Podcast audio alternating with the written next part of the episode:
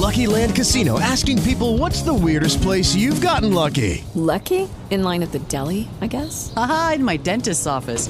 More than once, actually. Do I have to say? Yes, you do. In the car before my kids' PTA meeting. Really? Yes. Excuse me, what's the weirdest place you've gotten lucky? I never win and tell. Well, there you have it. You can get lucky anywhere playing at LuckyLandSlots.com. Play for free right now. Are you feeling lucky? No purchase necessary. Void where prohibited by law. 18 plus. Terms and conditions apply. See website for details.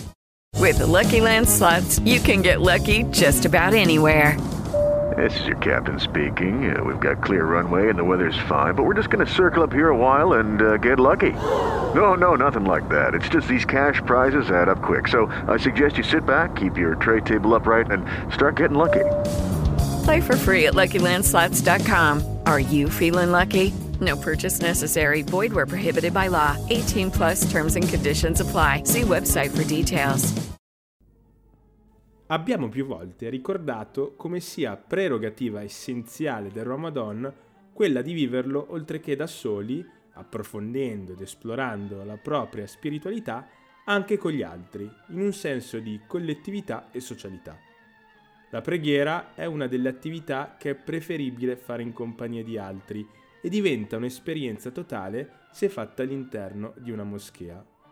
La moschea, al giorno d'oggi, è un complesso architettonico destinato alla preghiera e all'insegnamento religioso, mentre anticamente veniva utilizzato anche per discutere di temi di vita pubblica, dalla politica alla giustizia, quasi come un centro socioculturale, e anche di più. Si crede che le moschee più antiche, realizzate a partire dal VII secolo, riprendessero la struttura della casa di Maometto a Medina, luogo che diventò poi di fatto la prima moschea.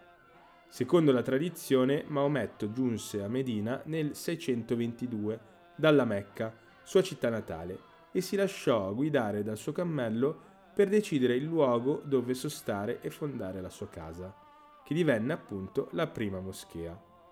La pianta era molto semplice, un ampio cortile chiuso da quattro muri, uno dei quali, rivolto verso la Mecca, indicava la direzione della preghiera attraverso una piccola struttura in legno.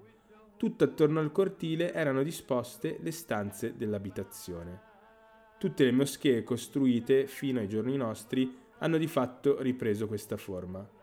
Una moschea è infatti normalmente composta da un cortile quadrato, con al centro la fontana per le abluzioni, necessarie prima di entrare nello spazio sacro, con intorno un porticato.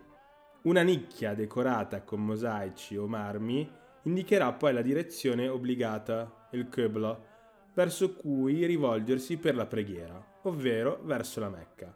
È poi presente un pulpito da dove l'oratore recita la preghiera tutti i venerdì.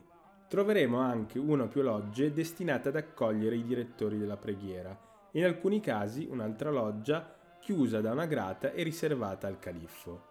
Forse però l'elemento più caratteristico e rappresentativo di una moschea è il minareto, l'alta torre situata in un angolo del cortile o all'esterno dalla quale il muezzin ogni giorno per cinque volte chiama i fedeli alla preghiera. Lo stile architettonico delle moschee con gli anni e i secoli è cambiato, con eventuali piccole differenze negli spazi, ma con le caratteristiche di cui abbiamo parlato. La moschea dunque assume di fatto un ruolo di aggregazione molto importante, perché la preghiera insieme corrisponde a una caratteristica di forza, del resto è proprio vero che l'unione fa la forza e anche in questo caso, in un momento di grande spiritualità, questo è ancora più vero, soprattutto durante il Ramadan. E con questo abbiamo concluso questa puntata di Ramadan Kimo noi ci sentiamo domani, naturalmente, con un'altra nuova puntata. Inshallah!